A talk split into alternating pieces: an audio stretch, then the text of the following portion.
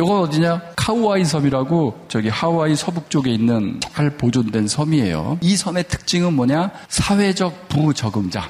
범죄자, 뭐 알코올 중독자의 숫자가 무지하게 많았어요. 1955년에 한 해 태어난 아이들을 전수 조사를 합니다.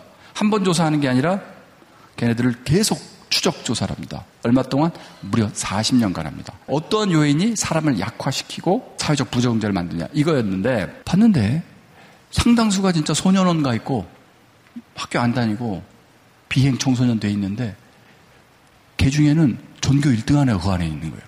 이상하다. 얘는 빼자. 멀쩡하다 못해 중상 이상이야. 얘도 이상하다. 얘도 이상하다. 안 망가졌네. 빼다 보니까 안 망가진 애들이 무려 72명이 생긴 겁니다. 큰일 났습니다. 201명 중에 72명. 이거 영어 망해. 큰일 났어요.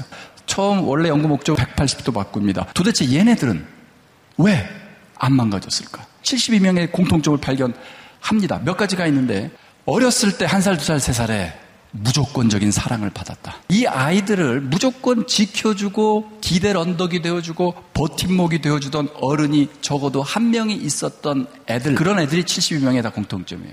그리고 플러스 그 다음 조건 건강한 인간관계 맺는 능력 요 두 가지 이게 핵심 요소입니다. 마이클 그 막 전교 1등 하던 걔는 엄마 16살이고 아빠 19살이에요. 엄마가 애 버리고 섬을 떠나버려요. 엄마가 자기 버렸다는 거 알아요. 아빠도 애 잘 안 봤어요. 애를 지켜준 건 누구냐? 할아버지였어요. 마이클 손자, 손자를 눈물겹게 사랑한 그 기록이 다 나와 있습니다. 누군가 지켜주는 사람 한 사람만 있으면 돼요. 톨스토의 소설에 보면 이런 게 있습니다. 사람은 무엇으로 사는가? 답이 뭐죠? 사랑이죠. 그 끝에 소설 결론을 꼭 이런 말은 아니지만 제가 좀 요즘 말로 패러프레이즈 하면 이렇게 됩니다. 우리는 어른이 된 다음에는 달라서 하루하루 살아간다고 착각하지만 사실은 우리는 우리가 받은 받았던 사랑의 힘으로 하루하루를 살아가는 거다. 그러니까 감사해라. 그 다음에 이 무조건적인 사랑을 주는 분이 한 분 더 계시죠. 말씀이시고 사랑이신 그분의 사랑을 받는 게, 받는다는 걸 느끼는 게, 그리고 거기에 감사하는 게 회복 탄력성의 첫 번째 조건입니다.